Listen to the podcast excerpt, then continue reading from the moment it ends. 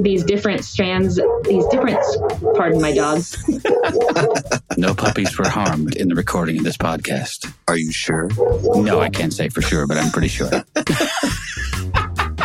Western Christianity has spent the last 2,000 years telling everyone they're separated from God. This is not church with John and Nat Turney. Hello, everybody. Welcome back to the podcast. I am your host with the most, Nat Turney, along with my brother with the Gandalf-looking beard, John. Say, yo, yo, yo, what up, John? Yo, yo, yo, what up, John? See, that's, I'm just going to get more and more complicated with our introductions, you know, see if you can follow along. It's going to be, you know, next time it's going to be like, say, like she sells by the seashore, John, go. And you'll have to... No. All right. Anyway, no. We are how now brown cow, brown chicken, brown cow. Hey, that's going to lead us to our next topic. Okay, so we are here with our good buddy Meg Calvin, otherwise known as Meggie Lee Calvin, a close or maybe distant relative of John Calvin, which we'll get into later.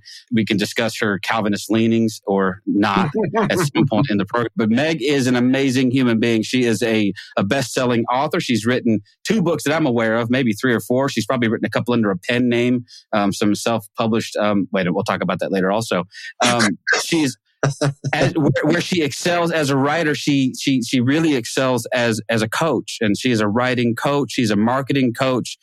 She really, really focuses in on helping people like me who think they have a book they want to write and maybe have a lot of obstacles, and she helps to clear those obstacles out of the way. It's really, really, it's an amazing thing. If you were in the market for a marketing or writing coach, man, this is your hookup today.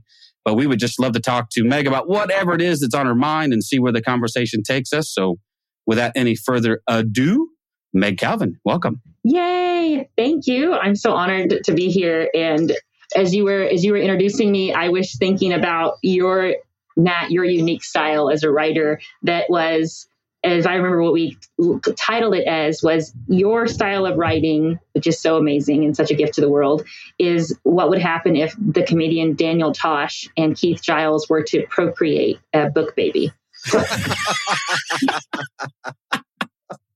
That's actually going to be one of the endorsements on the back of the book from Meg. It'll be like, it's as though, you know, Daniel Tosh and Keith Giles had a love baby or a love child. I said a love baby. That sounds, why does that sound weirder when you say love baby? You don't say love child. She had a love baby. Love baby. You know, what's really interesting, we might as well just start with that, because I think it's interesting that one of, I think, your greatest strengths as a coach is teasing that out of people. You know what I mean? Like helping us to understand that the world doesn't need another Brian Zahnd. There is one, and he's fantastic. And so there's no sense whatsoever in trying to emulate. Good God, if I could make one coherent sentence, it'd be great, John. Emulate. There's no sense in... you're stepping in. But there's no sense in trying to emulate somebody else's style. Lean into who you are. You know, and even if so speak to this if you could, because one of those things that we discussed very early on was those little whispers in the back of your mind.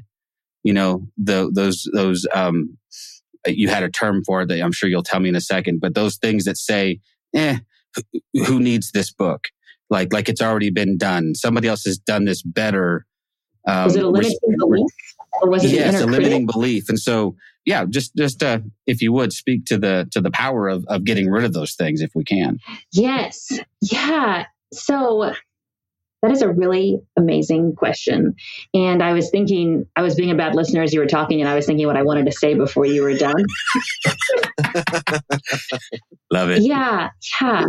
I've noticed with all the authors I've had the pleasure of serving, all of them not only have very healing books that are going to make the world and the collective consciousness a more healed, better place, but they also all bring a diverse set of blocks and limiting beliefs. And so helping them first and foremost, like you said, get clear on how could I best serve them? I will get to your question, I promise, but you were the first, and I told you this, you were the first author that I've served that did not need my help with creating a format for your book that was readable, retainable, and relatable. You also had an amazing idea And some authors I work with come to me and they have 4 ideas, and then we get to hone in on what wants to be birthed first. But you had an amazing idea, and you had honed in a format that was already readable, retainable, relatable. And I felt that once you and I connected and got to working together, that, yeah, you're the only thing that I feel that I was honored to serve you with was helping you realize that your peers...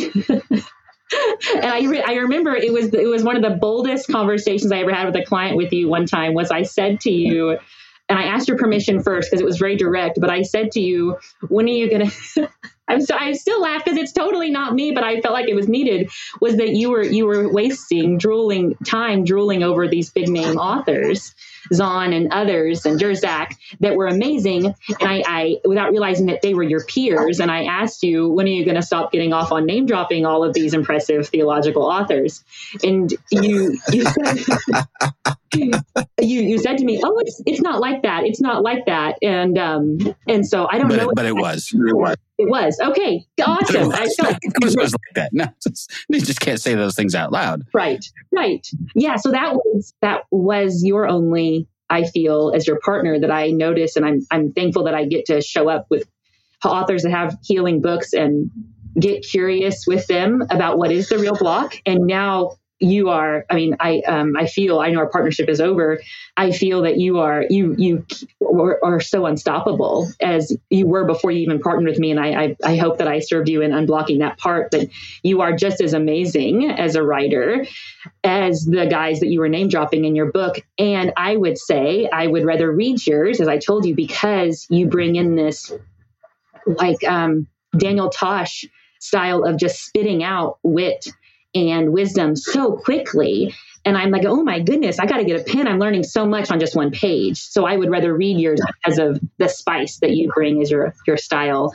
Did any of that help or answer? Well, it helped me. Whether our listeners get anything out of it is immaterial at this point. Really, this is all about my, assuaging and massaging my ego. But that's all we ever do here, really. I mean, come on, let's be honest. This exists to prop up my massive ego. And actually, what's funny is there's a certain amount of, and tell me if you've had this sort of experience with some of the people that you work with. Some of those limiting beliefs come in and manifest themselves in a sort of false humility. You know what I mean? Like I'm not supposed to say I think this is going to be a great book. I need other people to say that. I don't. So to me, it sounds cocky and arrogant to come in and say anything really, really positive about what we're doing. I would much rather deflect and put the credit on you and say, well, and honestly, the truth. This is, now that I've said that, this is going to sound disingenuous, but the truth is, had I not partnered with you, this idea might have languished in the furthest recesses of my lizard brain for God knows how long before I decided to get out the pot. So one thing that I would tell people, if there's any inkling whatsoever in your mind that you might want to partner with someone like Meg, and really who else but Meg would you want to do that with? But don't you think that does it help to create a sense of urgency where it goes from the back burner of like, okay, well someday I might do this, and suddenly you've sort of put your money where your mouth is. You've committed yourself to a time frame, and then you've said, okay, I need to get to work on this. I've paid Meg a lot of money. So now we have to, no, it's not about that. But it's... before you answer, I just want to say that's a valid part of this, right? I mean, we can't ignore that. I mean, you get paid to do this. This is your job. This is your livelihood. But in doing that, what you're bringing to the table is exactly what Nat's talking about. Encouragement, pushing someone towards finishing a project that without you, and I'm talking from the side of someone who doesn't use a writing coach. I'm a loser, everybody. I'll just admit that right now. So I have a book that I'm sitting on that's on chapter 2. And I think I started mine before Nat started his. See, so, now it's time to fish or cut bait, John. So I think that's a valid part. And I don't think we can ignore, and people are like, well, she gets paid. Obviously, she's going to be there and help you. It's like, but no, it's like any other vocation. It's like any other job, right? We do, well, hopefully. And it seems like in your case, you're actually getting to do something that you love to do. Yeah, I feel there's definitely a difference between intentionally letting a goal or something we want to create hibernate, and we can feel that difference. And we're consciously choosing that. Every part of us is choosing to let this book idea hibernate. And then there's another way to move about it where the fear is doing you, the fear is doing me. And then that's happening at a subconscious level. And we can hide behind the story of Christian humility, but most often it's not Christian humility. It is some kind of fear or limiting beliefs that I'm not smart enough to write about that subject.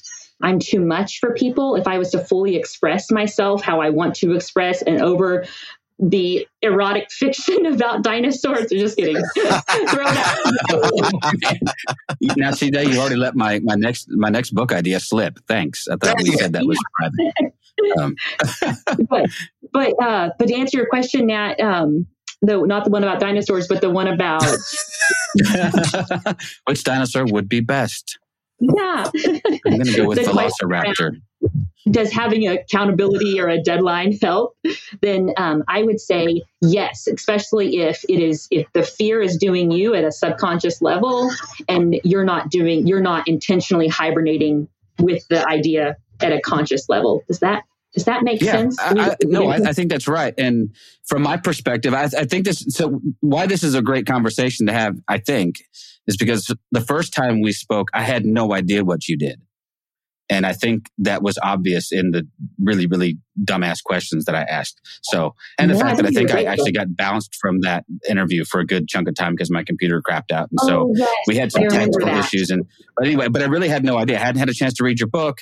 I wasn't exactly sure what it was you were doing, but I connected with you even in that interview, and we connected quickly thereafter. I think that same day, I think I sent you an email and said, okay, what does this look like? How does this? Because I sensed in myself that I would need somebody to help pull some ideas out and someone to help me strategize a few things. And I didn't realize at the time that I also needed somebody to help me with deadlines and sort of give me a reason to, you know what I'm saying? And don't misunderstand, it wasn't pressure, but there was always in the back of my mind, I got to talk to Meg on Monday and I damn well better have something for her to read because I don't want to spend an hour talking about the thing I didn't write this week.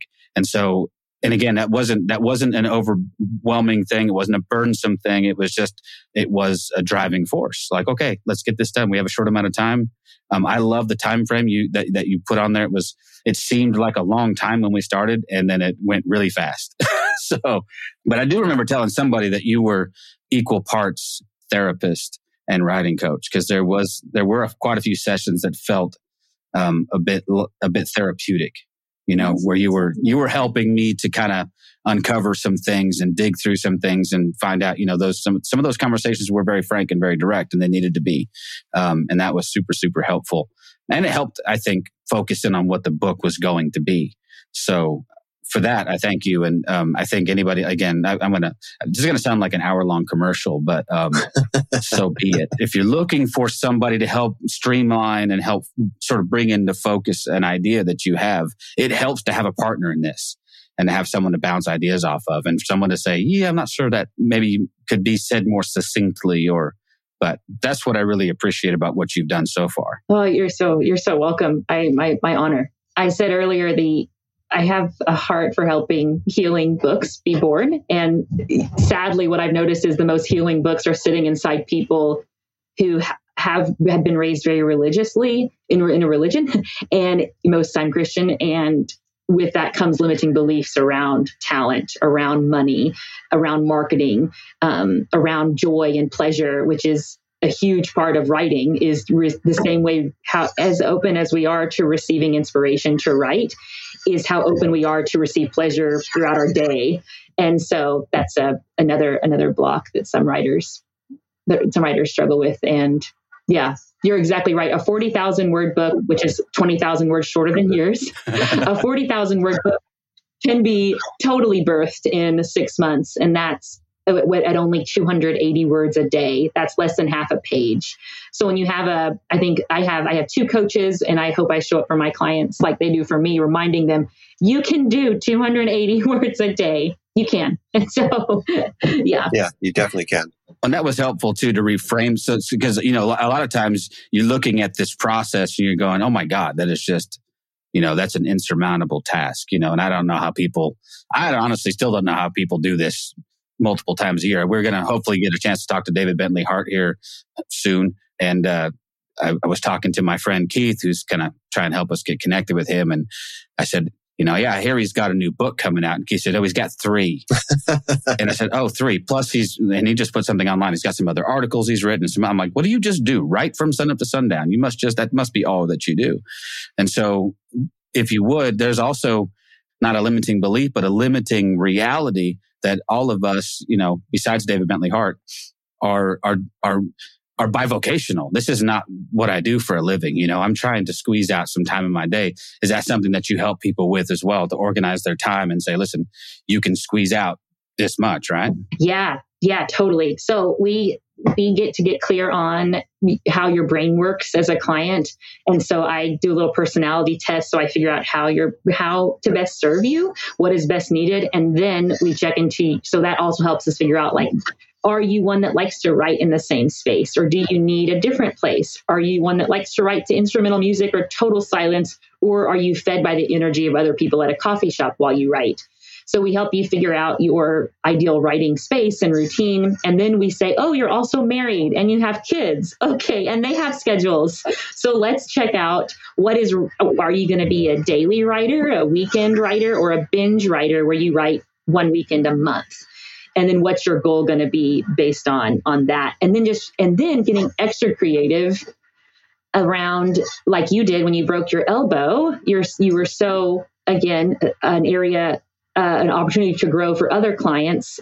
You didn't have this area of growth in yourself, which was you're so entrepreneurial, which means you're also very resourceful and self-driven. So when you broke your elbow, you began talking to text. So you spoke your book into being, a few chapters. So that's another way to make it work. I have some clients who use the Otter app on their phone. And that means when they're driving, they're writing their book, just talking to it while they're driving.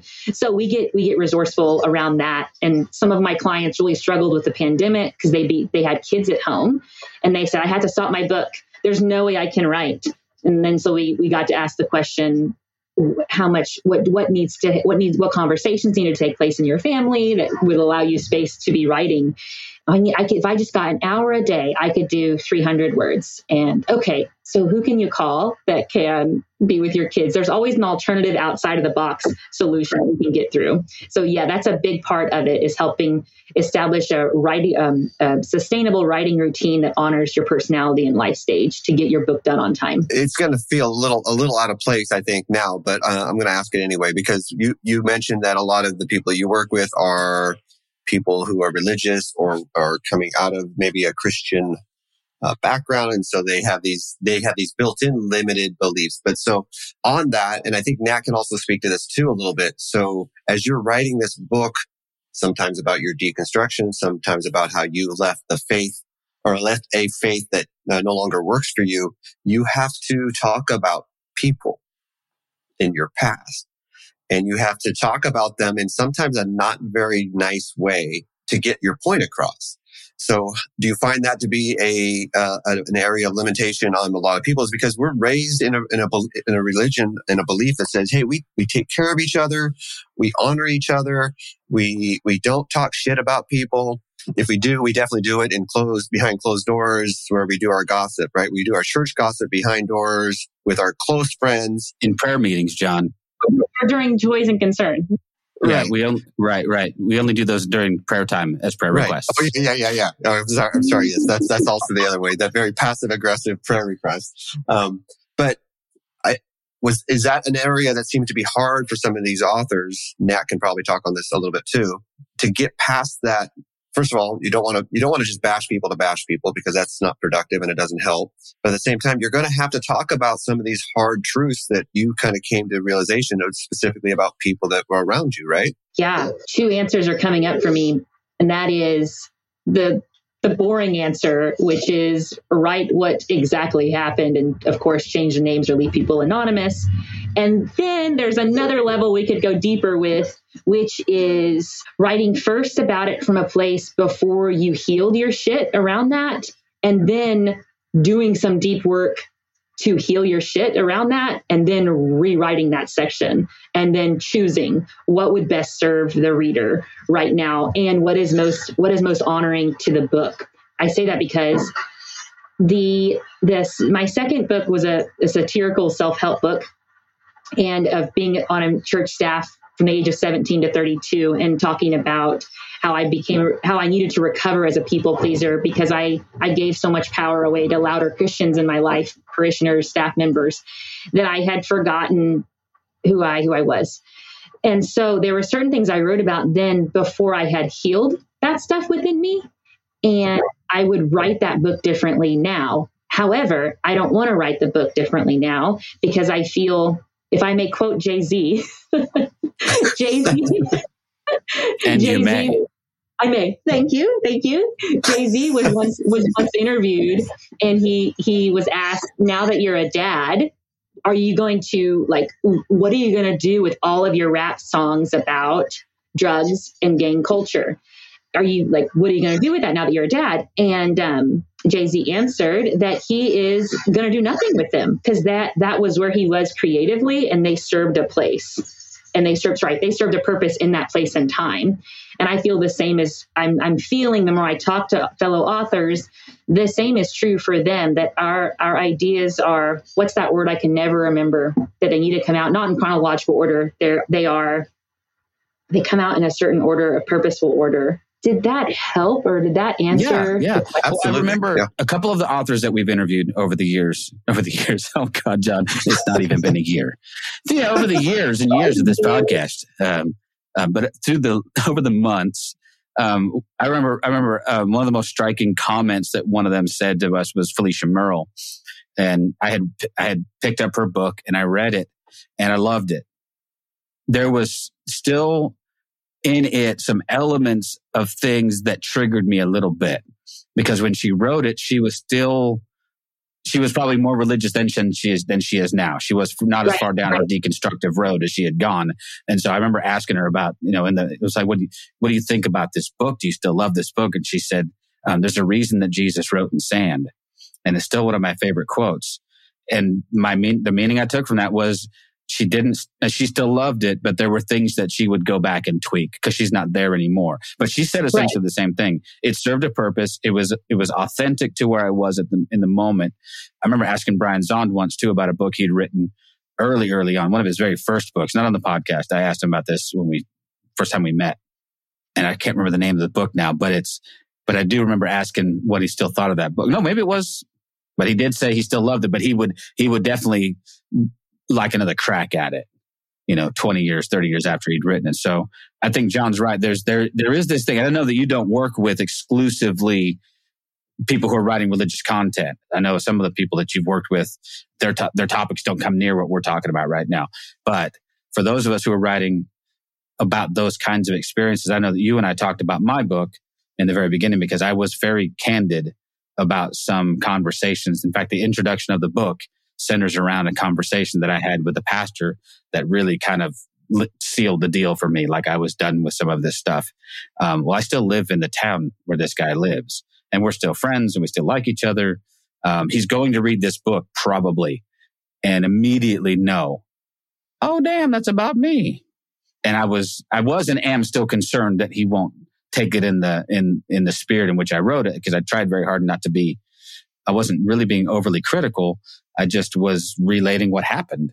Like, this is the conversation as best I can remember it. This is what bothered me about it. So yeah, I think you're exactly right, John. I don't have any issue, by the way, name dropping people who are very public figures. So in my book, I have no issue calling out Mark Driscoll for the scumbag that he is. I don't have any issue, calling out, Way of the Master douchebags and their pseudo evangelism. I'll drop a name if I think it's if it's useful, but I'm not going to drop the name of the guy who lives, across town from me. Call undue attention to him for no reason. Yeah, totally. Yeah, that reminds me of your awesome witty style that the best comedy offends someone. And if you're afraid of offending someone, then you can't be a comedic writer like you are. Like you, it's a good comedy is at the expense of somebody.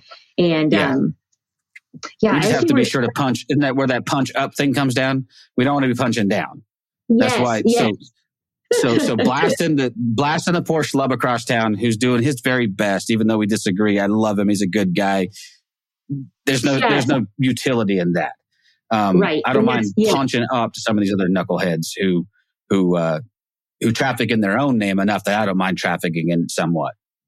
Right. And this goes back to John's question. So much of great writing is listening to your body and getting in tune with your body. And you can check in and see, what is my motive for this? Am I writing to get revenge? And I've been there, and that's not going to be aligned with in line with integrity. And my frequency as the creator is going to come through in my creation. So if I'm writing solely from a place of being vengeful, the readers are going to feel that. And so there are times that we check in with our body and we breathe, we come home and we think, you know what?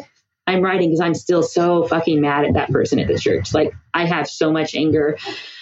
This isn't going to serve my reader right now, speaking from my experience about a certain part that I left out of my second book. And so I'm not going to write this. That we can check in and figure out what's my motive here. And, this is kind of related. I had a client who was gay and hadn't told a member of his family, and he was a pastor, and he was afraid to write. His block was coming up because he was afraid to publish this book about being a gay pastor because of one person in his family. And this happens a lot. Like most of the time, our writers, writer's block, when we say like, I'm afraid what they'll think of me, it's usually not a they'll. For writers, it's a one or two people. And their voices are in our head telling us that we're not smart enough or that we're going to be rejected. So anyway, he hit this big block, and he came out 3 months into working on his book that he hadn't told this one person he was gay. And so what we did was we wrote a chapter of, based on or pretending that he had told this person, and this person was 100% supportive and loving and accepted them and was so happy for him to live a full, happy life as a gay man. And then we wrote another version of the chapter that was this person not knowing. And then I asked him which one felt more at home to him as a writer. And he, of course, said the one where he was loved and accepted. And so then we get to talk about, we're going to go with that chapter, and let's talk about how you as a co-creator with the divine can self-source that love that person's not giving you right now.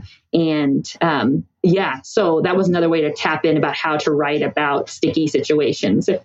Yeah. Wrapping up that question 45 minutes later. No, it's great. No, it actually ties in nicely a little bit to the questions from the Facebook group, from your Facebook group. Yeah. I have questions from Carol Wimmer and Jonathan Wilson. Woohoo! Two of our most favorite contributors. Yeah. And so this whole idea of, sorry, I'm not the host. Can I go here? Please do. No, please. John and I clearly... Yeah, we've given up any pretense of knowing what we're doing. Okay, so Jonathan's question is connected to this idea of there's someone who's at a different stage of consciousness than I am that's not going to like my book, and I'm afraid on a subconscious level, I'm afraid that if they don't like my book, I'm rejected, I'm not accepted, I'm alone. That was a fear of mine too. So I could totally relate to the client. So Jonathan's question is, to no surprise, it's a beautiful, long-winded question. And the question is, the comment I always resonate with is when John is like, I am 51 years old and has never heard of any of this before. I echo this in like every episode. I've never heard this before. So how do we increase the reach of our authors and podcasts? The message and the ideas in these books help so much, but they don't have the marketing machine bookstores as more mainstream authors. How can they get a place of actually earning a living doing it?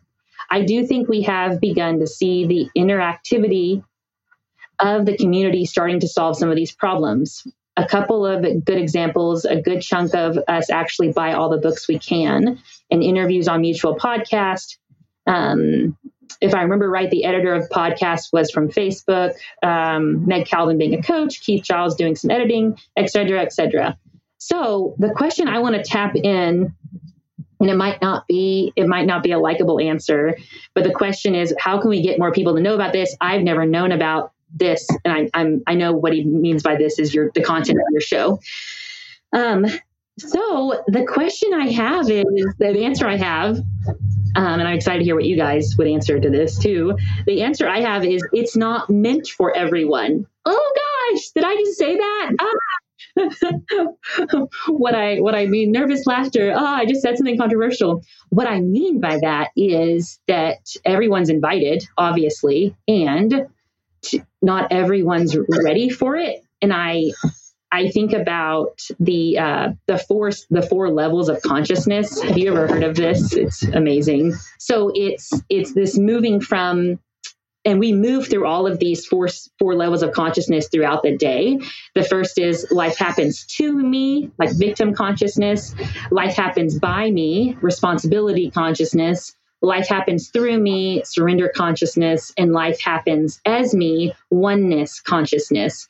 So I say that what I have found is that different strands of Christianity land in either of these. Yeah. So to maybe not answer Jonathan's question in the way he wants, I feel more conservative, right-wing evangelical Christian churches that's the religious story that they're telling themselves about God, Jesus, salvation, the rapture, any theological point. It is in some way serving them until they choose that it no longer serves them. And these levels of consciousness that we all move through throughout the day. And some studies I've read say that like 90% of us simply stay in the to me, life happens to me or life happens by me consciousness. And if you notice, I've noticed that in more conservative Christian leaning denominations, what they're teaching really celebrates the victim mindset and fosters that victim consciousness. And I know this is going to be controversial, but that is okay. It's not my job to save them until they're ready to be saved or have their mind changed as they move through these levels of consciousness. Now you're right. When the student is ready, the teacher will appear, right? Mm-hmm. I do understand. I think I get the frustration that folks like Jonathan feel because there is such a, I'm going to use a big word here, John. You ready? Yeah, I'm ready. There is such a hegemony around Christian writing and Christian. There are people within that structure who see themselves as the gatekeepers. I write about this a little bit in my book because if you run afoul of that machine, they can take away your livelihood, and they do. So Jen Hatmaker felt this deeply when she no longer carried the water of right-wing evangelicals, and Beth Moore feels it maybe less so. But you know, as she's decided to speak out and be her authentic self, obviously our dear friend Rachel Held Evans felt it very deeply because I'm not sure she was ever inside of those circles. But if you go to, I think one thing that's interesting that's happened over the last probably 10 years is watching some of these sort of chains of bookstores and places go bankrupt. Is not necessarily a bad thing. I don't think the world needs another Lifeway Bible Christian bookstore, whatever it was called, where they get to decide what books go on the shelves and what books don't go on the shelves. So there is that sense that I can send. I was just talking to my friend Todd Mullen. Hey Todd, you made it under another podcast. Todd Yay, Mullen, Todd. Who happens to be my co-pastor. And anyway, he had gone up to. His daughter goes to Texas Tech, and so he'd gone up to Lubbock to see his daughter. And they always go into Barnes & Noble. That's what their deal is. They love to go to bookstores. And he's like, the last several times I've gone, there's nothing there for me. Like you peruse the religious section at a major bookstore, and you will find the usual suspects. but you won't find some of these other sort of marginal voices. The people that John and I and people that we talk about on the podcast would all know and love, right? We could go, man, Brad Jersak and Brian Zahnd and, you know, go on down the list of people that we all know. But outside of certain circles, you just get blank stares like, I don't know who that is. So one thing that I think that you bring to the table is this, I guess, for lack of a better word, permission to market yourself. You know, because that is sort of a no taboo, right? With this, even though obviously big name Christian people market the crap out of themselves and no one seems to blink, but for some of us that feels like, you know, marketing seems like a little bit of a, I don't know, just something that's not inside of our expertise or not something we're super comfortable with. So talk about walking people through marketing their book and marketing themselves for that matter. Yeah, I first like to start by quoting a Bible passage. Nice. Always a solid choice. Thank you. I rarely do it. So I'm always glad when I'm surprised when I do. Yeah. So first John 1:10 says this beautiful, beautiful prayer. I'm sure your listeners have it memorized because they're good little Christians. Sure. That's in the New Testament, right? Yeah. Gotcha. And, in this prayer, Jesus is celebrating and praying for oneness with the Father, that we may be one with God, like they are both one. And how I interpret, oh, that's a buzzword, how I have taken that verse, how that verse has spoken to me, is that we are all connected as the body of Christ, if we choose to use those words. And by that, since we are connected, we can trust that when we are moving with integrity, if an idea is bubbling up within us, it's there for two reasons. And equally, both are, hear me out. This is really important. Both reasons are equally important. The first reason is to give us joy. That idea as a divine co-creator made in the image of God, we receive joy, pleasure from creating. And the second reason that idea is there is, and it's just as important, is to serve another person who's desperately hungry for it, who's been waiting to be served by us. If we can be Esther for a moment for such a time as this, people have been waiting for us to birth that idea based on our experience, our gifts of this moment in time, what is happening in our lives that allow us to do it. So we also see that truth in quantum physics that thoughts become matter, that energy follows thought. And so we're also, if an idea is within us, it's there to serve someone else. Now, to sound like a broken record, I always say, unless you want to go start a GoFundMe campaign for full body laser hair removal, that idea that's inside of you is there to serve someone else. So once we get clear on that with Christian authors or spiritual author, no, it really is just Christian authors. I have some clients that aren't Christian and they don't struggle with this as much as Christians do. You're welcome. Yeah, marketing, yes. So once we're clear on that, we get to tap into how can we make marketing less about being slimy and manipulative and salesy and more about authentically connecting with people that are most likely, if you're writing nonfiction or memoir, who are most likely who you were and are feeling how you felt 7 to 10 years ago. And you're in the trenches with them as a trusted guide, and they are just so hungry for guidance. And then how can we make marketing that feels like that, relationship building as a trusted guide in the trenches with you? So we do that. I teach organic social media marketing, so without ads, and we do a pre-launch model like you said you were going to do with a street team.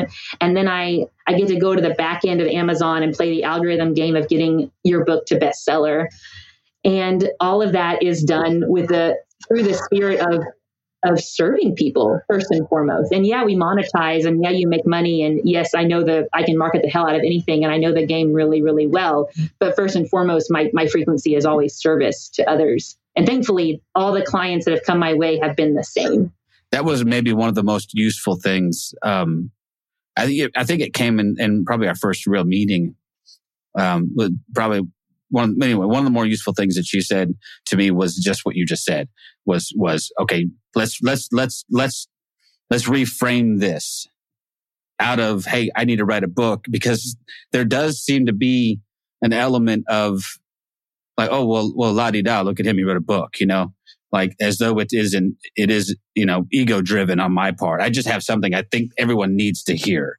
And then you turned that around to say, actually, what do you hope to accomplish with this? Like, who do you think your book will serve? Would you have loved to have had this book in your hand 7 years ago or 10 years ago? And my answer was, well, yeah, no, it would have helped tremendously, because it's very, very helpful to at the very least know that you're not the first person to think of this, you know, that you're not crazy. And then to maybe have somebody come along and add language to things that you already think. That's super helpful. That's the best thing I get out of books that I read now, is I go, hey, yeah, you're putting into words something I have felt for a long time. Thank you for giving me the language to articulate what I've been feeling. Haven't we noticed in the last year or almost year, one of the most common things that people say within our Facebook group is, I really thought I was the only one doing this. Yeah. I really thought I was the only person who felt like this. Yeah. I didn't know anybody else was going through what I'm going through. Well, and there's a real danger, and Meg, you helped with this as well. There's a real danger if you're someone like John or me or you who are deeply in these circles to feel like everyone's on that, like everyone's on board with you. And like I realize that there are lots and lots and lots of people who are still at square one, who don't even realize there is a square two. And so I have to stop limiting the audience by saying, well, who needs to hear this? It's all been said. Yeah, but they haven't read it. It's just because Brad Jersak wrote a book about it and he did a fantastic job. Well, they may not buy Brad's book. They might buy my book, and where I can name drop Brad and sort of like trampoline off of his work. I can just ride on the shoulders of the great ones ahead of me. But that was a really useful, it was helpful to reframe that in a way that I guess empowers you to go ahead and do your thing and say, okay, listen, the book's been written, but my book hasn't been written. And so God help me, I hope I have a unique take on this. If I don't, no one will buy it and we'll know, you know, we just won't do this again. But I suspect that, you know, it'll be all right. Yeah, it's such a lie that there's nothing new under the sun, because when you take your uniquely curated ideas through your very unique style and your lens and market it with your unique message through to a different audience than an author that might have written about this similar topic, you have a new experience with your book, even if it is exploring a similar topic as someone else. So it'll be, yeah. You talk about reframing. It reminds me of another client who said that she was a pastor and a consultant and had been a pastor for 30 years. And it was a huge reframe for her to realize after we equipped her to be a master at organic social media marketing, she realized, oh my gosh, the most ethical and selfless thing I can do is market my book. And that was huge for her. And I think about our friend Ellen Compton, who is a client of mine, who we helped to get her book to number one on Canada Amazon on all hot new releases on drop day without a single ad, which is amazing. And she talked about how marketing no longer felt slimy to her, and the big reframe. The funny thing about that really, and I was here in 2017 when my first book got picked up. I struggled with marketing so much. And then I realized, once I learned how to market, that the best kind of marketing doesn't say a single thing about me as the writer. It says a whole lot about the results I'm going to get my reader and how much I care for my reader. That's what the best marketing does. And that, when it's done right, feels very ministerial. And very genuine and very authentic, right? I mean, so that's, yeah. And honestly, at this point, we've probably talked to a bunch of your clients, haven't we? I mean, I know Ellen's fantastic, by the way. If you haven't read Ellen's books, Shonda and Josh Lawson. Oh yeah, and Josh Lawson. So yeah, we've had a few of your clients on, and they all speak very highly of you. So you're welcome. Speaking of books, we have another question. Do you want me to read the next question from your? Yeah. Is this the one from Carol? Yes. Yes, it's wonderfully, the Holy Spirit is connecting our call today. Love it. She says, Carol Wimmer, my question is how to publish an academic book, biblical research that contains over 80 full color illustrations. I'm guessing it needs to be an ebook only because print would be unaffordable. So Carol, I did some research on your question and great news. It doesn't have to be an ebook. You should publish it with Choir and you will make, since you're the illustrator yourself, which I reached out to you to confirm that and you are, you will make more money, more royalties being the illustrator and the author of the book. That's a myth. Oh, wait a minute. Hold up. So I just decided I'm going to illustrate my own book. based on nothing in particular, just sort of came to me. I think is that an entire book full of stick figures? Because that's all I can draw. I was just saying you can't draw now. No, I can stick figures. It's all going to be in there. I'm sure you can do that well. No, I don't think so. But that's amazing. I remember reading that question in the Facebook group, and it immediately I thought of Matt DiStefano's book that he and Zach did together, which was loaded with illustrations that had to be done as a hardcover, basically. And it was, ended up being. It's a beautiful book. It's a beautiful book. It's really, really awesome. It also had to be sold at like $30, because it's just a lot of material and time went into it. And so that'll be a limiting factor, I think, at least in the short term. But yeah, I actually have a copy of Carol's book sitting on my stand right there, that she gave me when we met. I met her in Kansas City. Well, near Kansas City. We were attending a conference together. And it was Brian Zahnd, Brad Jersak, and Michael Harden in a conference they called the Crucified God Conference. And so we were all there because we'd connected on Facebook with those guys. And anyway, I met Carol, and the first thing she did was put a copy of her book in my hand. And she is so generous. She just wants to get this book in the hands of people.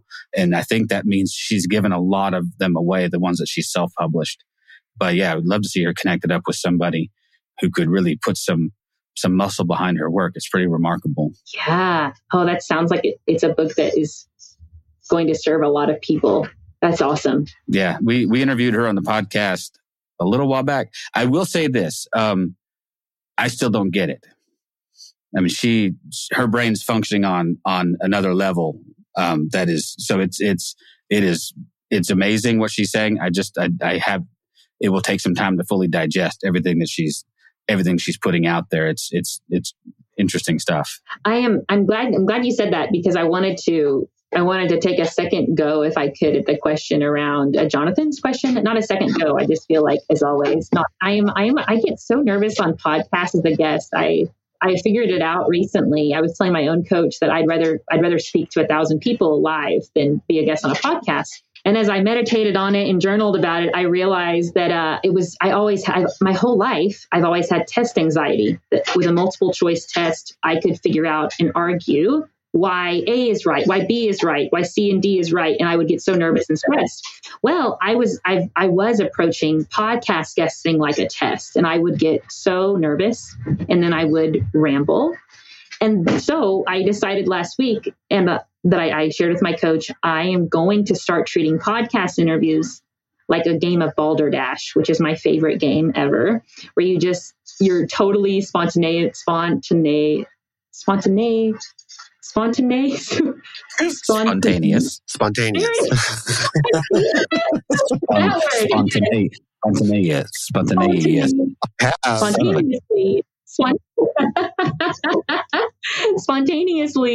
just pulling things out of my ass, just saying things. And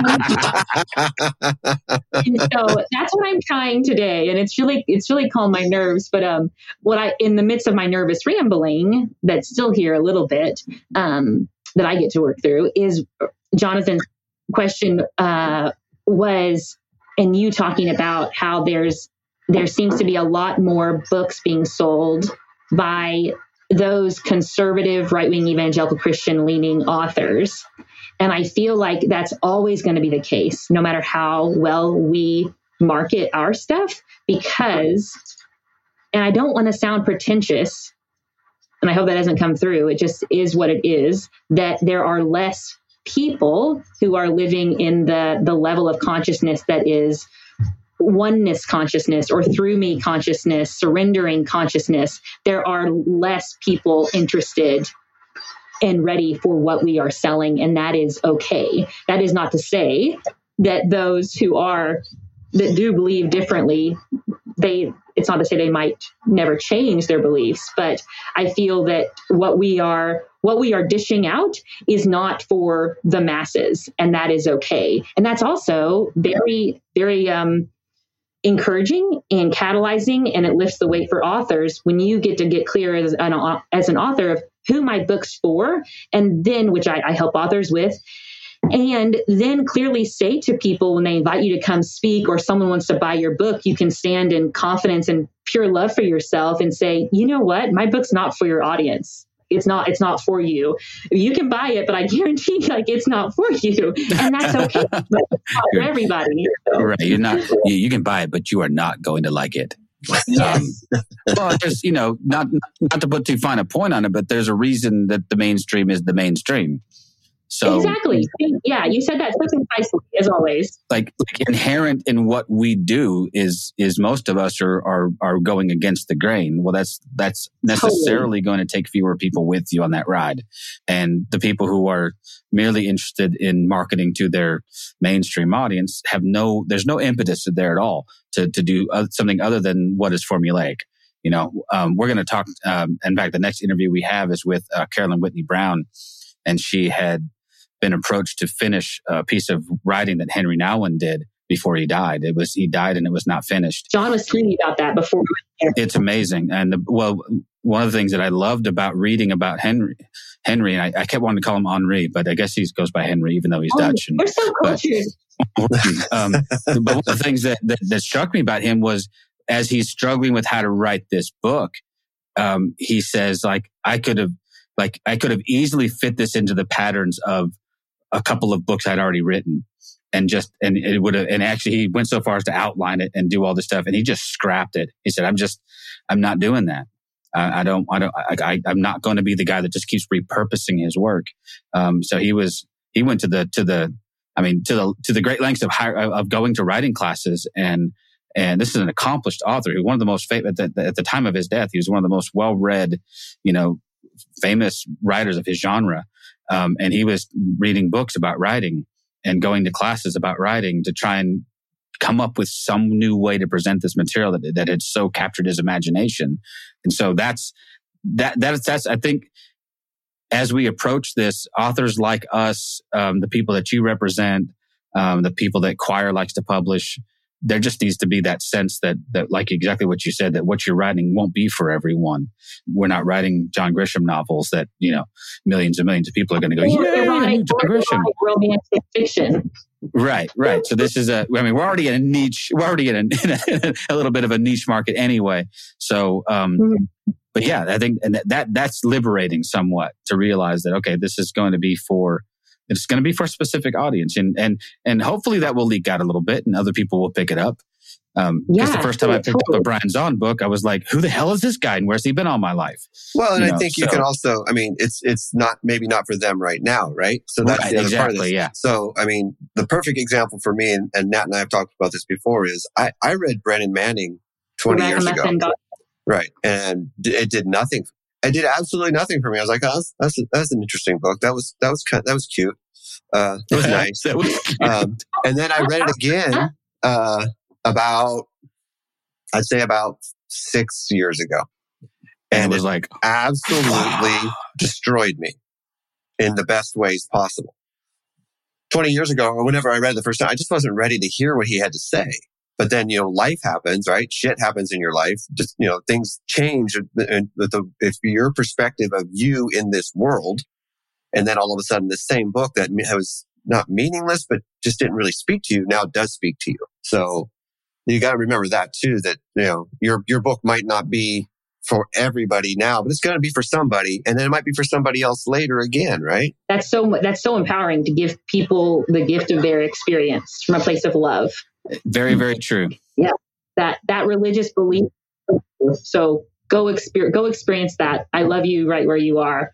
And I'm gonna write my offensive satire that you won't like, and I love you. Well, we can all be, Matt DiStefano and write books called, like Devoted as Fuck or whatever he wrote. I think only Matt could write a devotional book and throw an expletive in it. He just wrote a new one, didn't he? Well, he's writing one right now. I saw the cover. It says, isn't it like "Don't be a dick"? Yeah. And other helpful advice, That's all right. So Matt's carved himself out a nice little niche mark. I love it, but and what he writes is helpful and useful. I sent him a meme. I said, I already wrote this book, and it was a meme. It's basically three pictures, right? And then it says the first one is how to not be a dick. Then the second one is don't be a dick, and the third one is follow me for more advice. always helpful. See, that's it. So I'm hoping that when you buy his book, it'll be 3 pages long. That was useful. I want my $10 back, Matt. Man. We are going to have to cut this off here in a moment, but man. I could talk to you for hours. We've talked for hours, and I haven't gotten to the end of enjoying our time together. So if you haven't read Meg's books, being my own sanctuary, right? Did I say that? Is that so close? Or I Am My Own Sanctuary. There it is. Okay. I Am My Own Sanctuary. And because every great book has a long ass subtitle. The subtitle is How A Recovering Holy-Roller Found Healing and Power. And it's for recovering people pleasers. Yep. Recovering people pleasers. That's amazing. And obviously follow her on Facebook and Twitter and all the other social medias. I'm sure she's got a lively TikTok channel. I do. I'm on TikTok. I'm not on Twitter, but I do have a free gift for your listeners. May I share this? What? Ooh. Way to tease it at the end. Yes. I might be a nervous guest, but I'm a prepared guest. So, I love it. So I have a free training that is 3 ways to make marketing your book more fun and less frustrating. So if you go to megcalvin.com, you'll get it right there on the homepage. And in the spirit of serving others and being in line with integrity, that will put you on my email list. But email marketing is not my forte. Organic social media marketing is my forte. So that means you're probably going to get an email from me once a quarter. So alerting you on exciting things. See, and that's a second gift. Yes, that's right. So get that training. 3 ways to make marketing your book more fun and less frustrating at megcalvin.com. Yeah. Excited to serve you guys with it. I thought for sure when you let off with that title, it was going to be 3 ways to make marketing your bitch. Which you may want to rethink and go that way. But we will. I'm sorry, I just couldn't help it. It's just where my brain went. I need help. I'm hoping to get saved sometime this year. I'm gonna go to a revival and see if I can, meet up with somebody. But we'll link to that in the show notes. If you go to a Methodist church, you can't be saved again because you've already been saved once. They won't let you get saved twice? Oh, man. Childhood is a lie, John. I got saved at least every other Sunday. Yeah. I've been saved. I think actually at this point, it's just been like, how many times have you been saved? Oh, man. Well, the punch card, I got saved 9 times and then the 10th one was free. The 10th one was free. Did you get a free Subway sandwich or something at the end? Just free. I got free wafers and a little thing of grape juice. So maybe you didn't have to repent for the last one. Like, that's a freebie. You can have that one. Okay. As we slide into oblivious weirdness and... we will link to your website on the show notes and make sure everyone knows to come get their free gift. You don't want to pass up an opportunity to get anything from Meg Calvin. She's fantastic. You'll love her. If you have the slightest inkling of a thought that you might want to write something or market something you've already written or just might want to just shoot the breeze with somebody cool, you should really reach out. I would just say just send the email, make the contact. I think you'll be pleasantly surprised about what kinds of things Meg can help you do, what kinds of things you can accomplish. So I'll leave it by saying thank you for being an awesome guest, and thank you for being an awesome coach and a good friend. I appreciate you. Oh, ditto. I agree with everything Nat said. Yay! Way to go on a limb there. Yes, I agree with. I also like how I was about to bow to you, like the guys on Wayne's World. Wayne's World. We're not worthy. All right, we're gonna leave it at that before I say something else ridiculous. John, it's been a hoot. It has. Let me hit this button. Hit that button, yo! Thank you for listening to This Is Not Church. Be sure to rate and review the podcast on your platform of choice. If you would like to partner with us, visit patreon.com/thisisnotchurch, where you will receive exclusive content such as early access to episodes, videos of upcoming episodes, and live Q&A sessions. Be sure to check out our Facebook group or follow us on Twitter and Instagram. All the links are in the show notes. We'll be back soon with another episode.